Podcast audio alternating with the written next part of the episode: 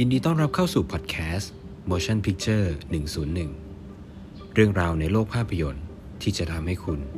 เข้าใจภาพยนตร์มากขึ้น ภาพยนตร์เรื่อง Fear State เนี่ย เป็นภาพยนตร์สยองขวัญที่ก็ต้องบอกตามตรงว่ามันมีลายเซ็นของการทริบิวภาพยนตร์เรื่องหนึ่งในอดีตอยู่สูงนะครับ ในที่นี้เนี่ยอาจจะพูดได้ว่ามันเป็นแรงบันดาลใจ มันเป็นการหยิบแรงบันดาลใจมาจากภาพยนตร์สยองขวัญ ในอดีตเรื่องหนึ่งที่เคยเป็นจุดเปลี่ยนสำคัญของวงการภาพยนตร์ในโดยเฉพาะภาพยนตร์สยองขวัญในยุคยุคหนึ่งเลยนะครับ ภาพยนตร์เรื่องนั้นเนี่ยก็คือภาพยนตร์เรื่อง Scream ในปี 1996 ครับวินเลียมสันนะครับ ค่อนข้างจะเฟื่องฟู เกิดขึ้นในยุคที่ต้องบอกว่าหนังสยองขวัญเนี่ยอยู่ในช่วงขาลงอย่างแท้จริง ซึ่งก็สืบเนื่องมาจากในช่วงยุค 80 หนังสยองขวัญในช่วงยุค 80 นะครับ จัดได้ว่าเป็นช่วงที่หนังสยองขวัญ เพราะว่าในยุคนั้นเนี่ยมีภาพยนตร์อย่าง Friday the 13 หรือว่าที่เรารู้จักกันในชื่อของ Jason The Nightmare on Elm Street หรือว่าที่เรารู้จักกันในชื่อของ Freddy นะครับ รวมถึงภาพยนตร์อย่าง Halloween ภาพยนตร์เรื่อง Scream เนี่ยในปี 1996 เป็นภาพยนตร์ที่เป็นผลงานการกำกับของคุณเวสคาเวนนะครับ แล้วก็เขียนบทโดยคุณเควิน ภาพยนตร์เรื่องนี้เนี่ยถ้าให้พูดตามตรงมันอาจจะใช้คำว่าเป็นภาพยนตร์ที่มาถูกที่ถูกเวลา ก็ว่าได้ครับ ในที่นี้ผมหมายความว่าสมมุติว่าภาพยนตร์เรื่อง Scream เนี่ยไม่ได้ถูกฉายในช่วงเวลานั้น แต่ว่ามันถูกทำออกมาในปัจจุบันเนี่ย กระแสความตื่นตัวหรืออิทธิพลที่เกิดขึ้นจากตัวภาพยนตร์ที่จะส่งผลให้เกิดการเปลี่ยนแปลงในอุตสาหกรรมภาพยนตร์ในเฉพาะแนวสยองขวัญได้เนี่ยจะไม่เท่ากับในช่วงปี 1996 แน่นอน เพราะว่าในปัจจุบันเนี่ยภาพยนตร์สยองขวัญมันได้พัฒนาไปไกลมากกว่าจุดนั้นแล้ว โดยที่เราก็ไปเสพไม่ได้เหมือนกันนะครับ ว่าภาพยนตร์อย่าง Scream ในตอนนั้นเนี่ยก็เป็นจุดเริ่มต้นของ การเปลี่ยนแปลงแล้วก็การพัฒนาภาพยนตร์สยองขวัญ หรือภาพยนตร์แนวแนว slasher หรือว่าเป็นหนังแนวหนังเชือดเนี่ยให้พัฒนาได้มาถึงปัจจุบันนั่นเองนะครับ ภาพยนตร์เรื่อง Scream เนี่ยหรือว่าที่เรารู้จักกันในชื่อ Michael Mayer ที่เป็นชื่อของฆาตกร3ไอคอนิกสำหรับตำนานหนังสยองขวัญในยุคนั้นเนี่ยปฏิเสธไม่ได้เลยครับว่ามันสร้าง รูปแบบภาพยนตร์สยองขวัญขึ้นมาใหม่ อย่างน้อยก็ในช่วงเวลานั้นนะครับ แล้วก็ด้วยหน้าหนังและภาพลักษณ์ของตัวละครที่เกิดขึ้นในหนังสยองขวัญในยุคนั้นเนี่ยมันแข็งแรงมากเลย ทุกวันนี้เรายังนึกออกอยู่เลยใช่ไหมครับว่าเจสันคือหน้าตาแบบไหนตัวเฟรดดี้ครูเกอร์ใน Nightmare on Elm Street เนี่ยมันมีหน้าตาแบบไหนแล้วความน่ากลัวของมัน ความน่าหวาดกลัว มันเป็นอย่างไร รวมถึงตัวละครอย่างไมเคิลเมเยอร์สด้วยในฮาโลวีนดังนั้นเนี่ยด้วยด้วยตัวละครที่มันแข็งแรงมากเนี่ยมันทำให้ยุค 80 จัดเป็นยุคทองอีกยุคหนึ่งสำหรับภาพยนตร์สยองขวัญก็ว่าได้ครับ แต่ว่าปัญหาของมันเนี่ยมันคือการต่อยอดความสำเร็จจากภาพยนตร์เหล่านั้นด้วยวิธีการที่รวมถึงเน้นความโป๊เปลือยของตัวภาพยนตร์ด้วย ซึ่งชัดเจนฮะว่ามันไม่ได้คำนึงถึงเรื่องคุณภาพใดๆทั้งสิ้นฮะเป็นภาพยนตร์เกรด B จริง ๆ ตอนนั้นก็สามารถใช้คำว่าเป็นภาพยนตร์เกรด B ได้แล้วล่ะครับ เพื่อให้วัยรุ่นได้สนุกกันในช่วงเวลาสักราวๆชั่วโมงครึ่งถึง 2 ชั่วโมงเท่านั้นเอง เป็นการผ่อนคลายมาดูหนังสยองขวัญเลือดสาดกัน มาดูผู้หญิงโป๊เปื่อยกันอะไรประมาณนั้นจะมากกว่า ให้กล่าวเพิ่มอีกสักนิดนึง มันก็คือภาพยนตร์ที่มีเนื้อหาที่อ่อนยวนะครับ แล้วก็มักจะมีตัวละครที่ ใช้คำว่าไร้สติ แล้วก็ไม่ค่อยมีสมองสักเท่าไหร่ ซึ่งมันก็จะประกอบด้วยตัวละครที่ซ้ำซากแล้วก็มีความเป็นสเตอริโอไทป์สูงมากนะครับ เช่นตัวละครที่เป็นหนุ่มนักกีฬา สาวเซ็กซี่ที่ไม่ค่อยมีสมองสักเท่าไหร่ ไม่ได้ใส่ใจในเรื่องคุณภาพเท่าเดิม แต่เน้นปริมาณ นั่นคือปัญหาของภาพยนตร์สยองขวัญในยุคนั้นนะดังที่เราเห็นครับว่าภาพยนตร์อย่าง Friday the 13เนี่ย ก็มีภาคต่อออกมารวมภาคแรกถึง 8 ภาคด้วยกันนะครับ Nightmare on Elm Street ก็มีถึง 6 ภาคด้วยกันฮะรวมถึง Halloween เนี่ยก็มีถึง 8 ภาคด้วยกันครับซึ่งมันก็เป็นภาคต่อที่ทำออกมาอย่างเกลือดกาดมาก ๆ แต่ว่าไร้ซึ่งคุณภาพครับ จริงๆ ก็คล้ายๆกับบ้านผีปอบสำหรับบ้านเรานะครับ ที่พอภาคแรกประสบความสำเร็จมากเนี่ยภาคต่อมาที่ทำต่อต่อต่อต่อมานับสิบภาคเนี่ยก็เป็นภาพ พยนตร์ที่เน้นปริมาณ เน้นความถี่เขาว่า แล้วก็เจาะกลุ่มเป้าหมาย เป็นคนต่างจังหวัดที่มาดูเพื่อความบันเทิงอย่างเดียว โดยที่ไม่ต้องคำนึงถึงเรื่องคุณภาพภาพยนตร์ใด ๆ ทั้งสิ้น เคสเดียวกันแหละครับ ภาพยนตร์สยองขวัญนับจากยุคนั้นเนี่ยนับจากที่เป็นยุคกำเนิดของเจสันเฟรดดี้หรือไมเคิลเมเยอร์สเนี่ยภาคต่อที่ทำออกมาก็เป็นภาพยนตร์ที่เน้นปริมาณเข้าว่าโดยที่ไม่ได้ใส่ใจเรื่องตัวภาพยนตร์ หรือว่าคุณภาพของภาพยนตร์อะไรมากมาย โดยที่มี กลุ่มเป้าหมายของคนดูเนี่ยก็เป็นแค่กลุ่มวัยรุ่นธรรมดาครับเน้นกลุ่มวัยรุ่นที่เป็นภาพยนตร์ที่เปิดดูกับเพื่อนในช่วงวันหยุดสุดสัปดาห์ หรือเปิดดูในยามปาร์ตี้กันก็คือ เน้นความเมามันของตัวภาพยนตร์ เน้นความ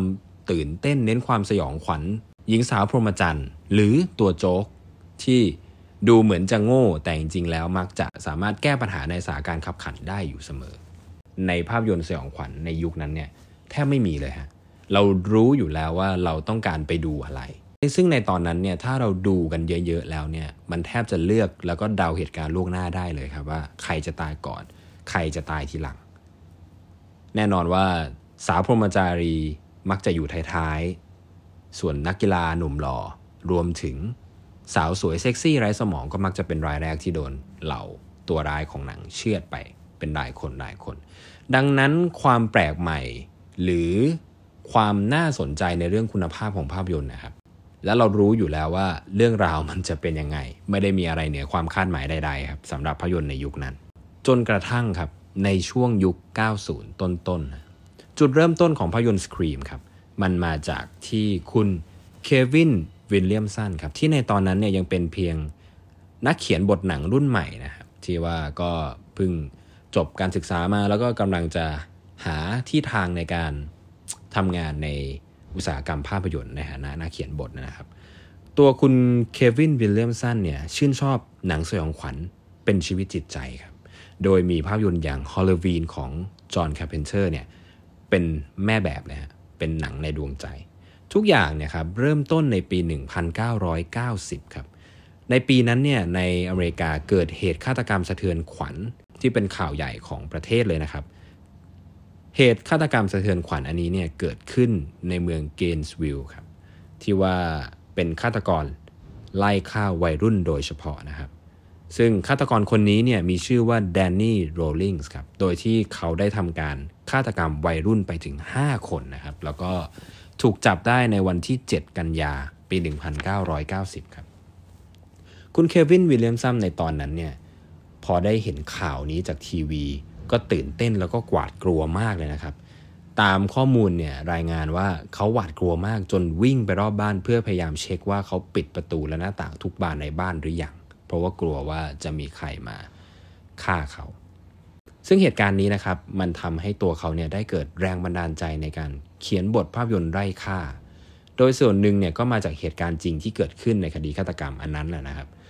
ซึ่งเขาได้ตั้งชื่อโปรเจกต์ภาพยนตร์เรื่องนี้เอาไว้ที่อยู่ในหัวของเขาเนี่ยว่า scary movie ครับแต่ว่าตอนนั้นเนี่ยเควินเวลเลมสันเนี่ยก็เกิดไอเดียหนังอีกเรื่องหนึ่งนะครับ ก็คือภาพยนตร์เรื่อง teaching Mrs. Tingle ครับเขาจึงพับเก็บไอเดีย Scary Movie เนี่ยไว้ชั่วข่าวก่อน แล้วก็หันไปทุ่มเทกับการเขียนบทภาพยนตร์ เรื่อง Teaching Mrs. Tingle แทนนะครับ ผ่านไปหลายปีพอสมควรครับ บทหนังทั้งสองเรื่องเนี่ยจริง ๆ ก็ยังไม่ไปไหนสักที แล้วก็ตัวคุณเควินวิลเลียมสันเองเนี่ยก็เริ่มรู้สึกขัดสนทางการเงินแล้ว มีอยู่คืนหนึ่งครับ คุณเควินเนี่ยเขาเลยฟิตจัดครับ หันมาเขียนบท Scary Movie ต่อ โดยที่ข้อมูลรายงานว่าระหว่างที่เขียนไปเนี่ยเขาก็เปิดเพลงธีมของภาพยนตร์เรื่องฮอลลวีนเนี่ยควบคู่ไปด้วยระหว่างที่เขาเขียนบท ซึ่งการฟิตจัดเขียนบทหนังอย่างหนักหน่วง แล้วก็เข้มข้นคราวนี้ของเขาเนี่ยเขาได้บทหนังภาคแรก รวมถึงพล็อตหนังโดยย่อของหนังภาค 2 และภาค 3 ติดมาด้วยนะครับ จนกระทั่งบทหนังเรื่องนี้เนี่ยก็ถูกประมูลโดยบริษัทอย่าง Miramax ซึ่งก็เป็นบริษัทของฮาร์วีย์ไวสตีนแล้วก็บ๊อบไวสตีนนะครับ ซึ่งบริษัท Miramax เนี่ยก็ชนะการประมูลไปด้วยสนนราคาบทภาพยนตร์นี้ 4 0 0แสนเหรียญดอลลาร์สหรัฐครับ เป็นชื่อโปรเจกต์ในตอนแรกนะครับ ก่อนที่จะถูกเปลี่ยนเป็นชื่อ Scream ในภายหลัง เมื่อบทภาพยนตร์ได้รับการประมูลแล้วลำดับต่อมาจึงเป็นการมองหาผู้กำกับที่จะมากำกับภาพยนตร์เรื่องนี้ครับผู้กำกับชื่อดังอย่างโรเบิร์ตโรดริเกซรวมถึงจอร์จเอโรเมโรที่เป็นต้นกำเนิดหนังซอมบี้อย่าง Dawn of the Dead นะครับ แล้วก็แซมไรมี่ที่เป็น ต้นกำเนิดภาพยนตร์สยองขวัญในตำนานอีกเรื่องอย่าง Evil Dead ในช่วง 80 เนี่ย จึงเป็นตัวเลือกใน choice ของผู้กำกับ ซึ่งจริง ๆ แต่ละคนก็ดูจะโปรไฟล์ดีมากนะครับ แต่ว่าเควินวิลเลียมสันเนี่ย ก็คือมันไม่ใช่เป็นภาพยนตร์สยองขวัญที่เน้นการไล่ล่าแล้วก็มีอารมณ์ตึงเครียดอย่างเดียว แต่ว่าตัวบทหนังของมันเนี่ย ซึ่งต้องบอกก่อนว่า เพราะว่าบทหนังเรื่อง Scary Movie ในตอนนั้นที่เขาเขียนขึ้นมาเนี่ย มันเป็นบทหนังยังไม่เลือกครับ เขายังรู้สึกว่ายังไม่มีใครเนี่ยเข้าใจบทหนังของเขาอย่างจริงจังสักทีครับมันมีการเสียดสีจิกกัดสังคม แล้วก็เสียดสีหนังสยองขวัญรุ่นเก่าๆอยู่ในทีด้วยฮะจนกระทั่งเควินวิลเลียมสันได้มาเจอกับเวสคาเวนเวสคาเวนนะครับคือผู้กำกับหนังสยองขวัญในตำนานในช่วงยุค 80 ที่เราได้พูดกันไปนั่นแหละครับไม่ว่าจะเป็น Nightmare on Elm Street Freddy Krueger นะครับ The Hill Have Eye หรือในชื่อภาษาไทยที่ชื่อว่าโชคดีที่ตายก่อน รวมถึงหนังแจ้งเกิดที่เป็นหนังสยองขวัญที่หลายคนก็ยังพูดถึงกันอยู่บ้างนะครับ ในฐานะที่มันเป็นหนังสยองขวัญที่เรียกได้ว่ามีความรุนแรงค่อนข้างสูงทีเดียว และเป็นงานแจ้งเกิดของคุณเวสคาเวนก็คือ The Last House on the Left ครับซึ่งเป็นผลงานแรกนะครับ ที่มีการแทรกอารมณ์ตลกร้าย แล้วก็มีความจิกกัดอยู่สูง ซึ่งจริงๆ แล้วเนี่ยดูเหมือนว่าเวสคาเวนจะดูเป็นตัวเลือกที่ค่อนข้างตกยุคสำหรับ Scream นะครับเพราะว่าอย่างที่บอกไปครับว่าเขาเนี่ยโด่งดังมากๆในช่วงยุค 80 ซึ่งเป็นยุคของหนังสยองขวัญที่มีความเป็น iconic มากกว่าที่จะไปโฟกัสเรื่องตัวเนื้อเรื่อง แต่ว่า Scream เนี่ยมันถูกสร้างมาในยุค 90 แล้วฮะซึ่งเป็นยุคที่บางทีความสำคัญในเรื่องบทภาพยนตร์เนี่ยมันอาจจะสำคัญกว่าความแข็งแรงในเรื่อง iconic แต่ว่าคุณเควินวิลเลียมสันครับ ยืนกรานว่ายังไงก็ต้องเป็นเวสคาเวนเท่านั้นครับ ส่วนหนึ่งเพราะว่าเขาไว้ใจฝีมือการทำหนังสยองขวัญของคาเวนที่เรียกได้ว่าเป็นตัวจริงของวงการหนังสยองขวัญก็ว่าได้นะครับ แล้วก็บวกกับว่าเขารู้สึกว่าตัวเวสคาเวนเนี่ยมีความเข้าใจบทหนังที่เขาเขียนได้ทุกแง่มุม ไม่ว่าจะเป็นแง่ของความสยองขวัญที่ต้องใช้ความรุนแรง มีฉากโหดๆแล้วก็รวมถึงอารมณ์ของตัวละครที่มีความจิกกัดหนังสยองขวัญ แล้วก็จิกกัดสังคมกันอยู่ในทีเนี่ยเวสคาเวนตีโจทย์แตกทั้งหมดครับสัญญาณแรกของความแปลกใหม่ของหนังเนี่ยเริ่มต้นทันทีครับ ฉากตื่นเต้นระทึกขวัญมากมาย รวมถึงมุมตลกร้ายครับที่ฉากเปิดของหนังเนี่ยเกิดเหตุการณ์ สะเทือนขวัญขึ้นครับ ที่เป็นตัวละครของคุณดรูว์ แบร์รี่มอร์รับสายโทรศัพท์สายหนึ่ง ตอนแรกเธอก็นึกว่าสายนั้นเป็นแค่สายของวัยรุ่นก่อกวนความสงบทั่ว ๆ ไป แต่ว่าสุดท้ายไม่ใช่ครับ เกิดฆาตกรที่ใส่หน้ากากผีหรือว่าโกดเฟสเนี่ยมาไล่ฆ่าเธอจริง ๆ สัญญาณความแปลกใหม่ของหนังเรื่องนี้ทำงานทันทีในฉากแรกของหนังครับ เพราะว่า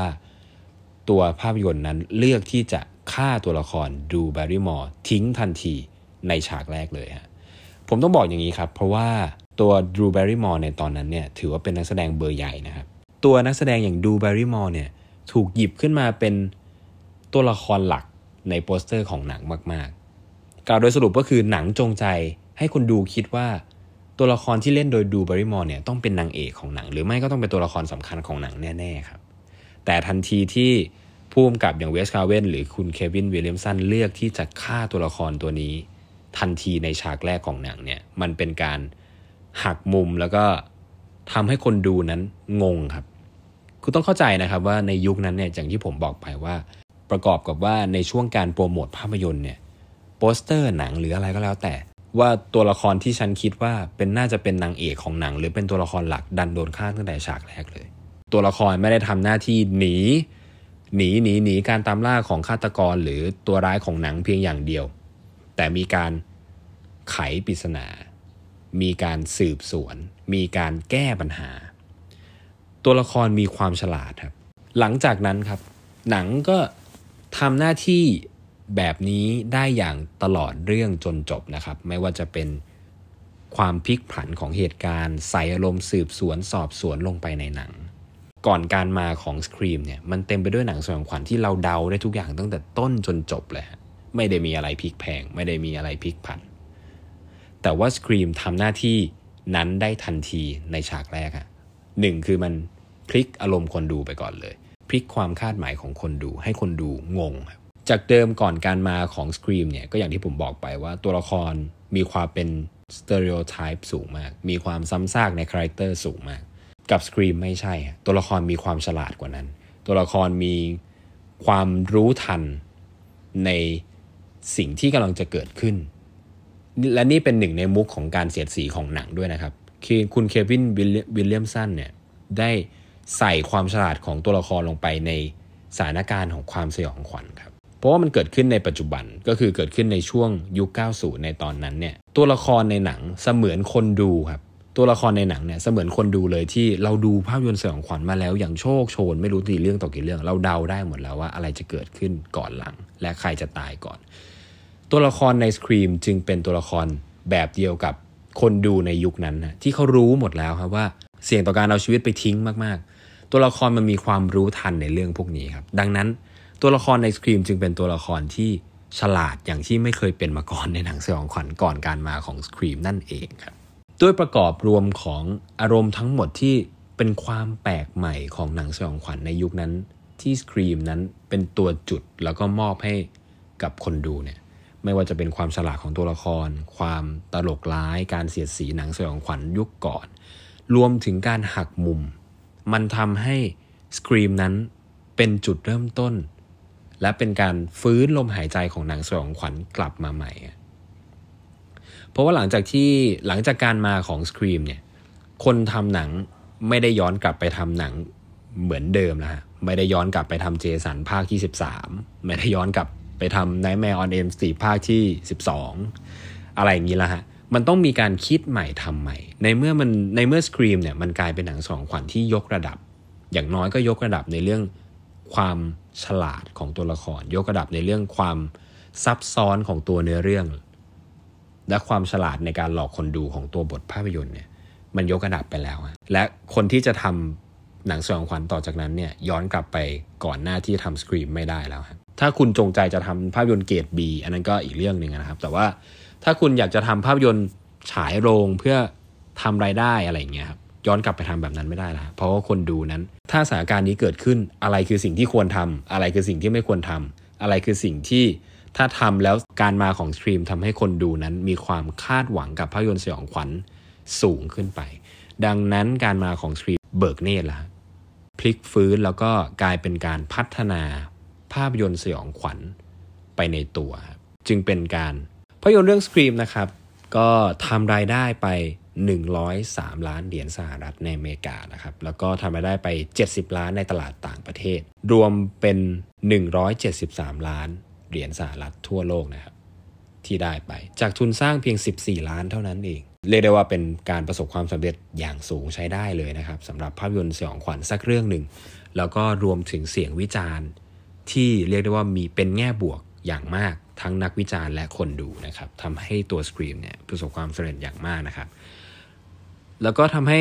Scream เนี่ยมีภาคต่อออกมา 3 ภาคด้วยกันนะครับ โดยที่ทั้ง 3 ภาคเนี่ยไม่ว่าจะเป็น Scream ภาค 2 ภาค 3 แล้วก็ภาค4เนี่ยคุณเวสคาร์เวนก็รับหน้าที่กำกับทั้งหมดนะครับ โดยที่ภาพยนตร์เรื่อง Scream ภาค 4 เนี่ย ก็เป็นภาพยนตร์เรื่องสุดท้ายของคุณเวสคาร์เวนก่อนที่เขาจะเสียชีวิตไปในปี 2015 อีกด้วยนะครับ แล้วก็ล่าสุดนะครับ ผมได้ไปเช็คข้อมูลมาปรากฏว่า Scream ภาค 5 เนี่ยกำลังถ่ายทำกันอยู่ด้วยนะครับ โดยที่ตัวภาพยนตร์เนี่ยมีกำหนดฉายในปี 2022 ครับ ส่วนผู้กำกับเนี่ยในเมื่อผู้กำกับต้นตำรับ 4 ภาคแรกอย่างคุณเวสคาเวนได้เสียชีวิตไปแล้วนะครับผู้กำกับในภาคนี้เนี่ยก็จะเป็นหน้าที่ของผู้กำกับคู่หูครับ ก็คือคุณแมตต์เบตติเนลลี่โอลพินแล้วก็คุณไทเลอร์ จิลเลตต์นะครับ สองผู้กำกับคู่หูดาวรุ่งนะครับที่มีผลงานการกำกับหนังสยองขวัญที่เรียกได้ว่ากระแสดีพอสมควรรวมถึงตัวผมเองค่อนข้างชอบมากนะครับ อย่างภาพยนตร์เรื่อง Ready or Not ในปี 2019 นั่นเองครับ และนี่นะครับเป็นทั้งหมดของภาพยนตร์เรื่อง Scream ที่ผมรู้สึกว่าก็น่าหยิบมาพูดให้ท่านผู้ฟังได้ฟังกันนะครับ ในฐานะที่ภาพยนตร์เรื่องนี้ก็เป็นหนึ่งในหมุดหมายสำคัญอย่างน้อยก็ใน ภาพยนตร์ในแนวสยองขวัญที่เป็นการต่อลมหายใจ หรือก็เป็นภาพยนตร์ที่เป็นจุดเปลี่ยนสำคัญของวงการหนังสยองขวัญที่ต้องพัฒนาตัวเอง จนกลายเป็นวงการหนังสยองขวัญที่เราได้เห็นกันในปัจจุบันนั่นเองครับ หากมีข้อมูลใดขาดตกบกพร่องไปอันนี้ก็ต้องขออภัยมาณที่นี้ด้วยนะครับ แล้วก็ถ้าผมขาดตกบกพร่องอะไรไป แล้วก็อยากพูดคุยกันก็สามารถพูดคุยกันได้นะครับ ทางอีเมลที่วางไว้ใน description นะครับสำหรับ EP นี้ก็ขอบคุณที่รับฟังกันดูแลตัวเองกันด้วยนะครับ ใส่แมสแล้วก็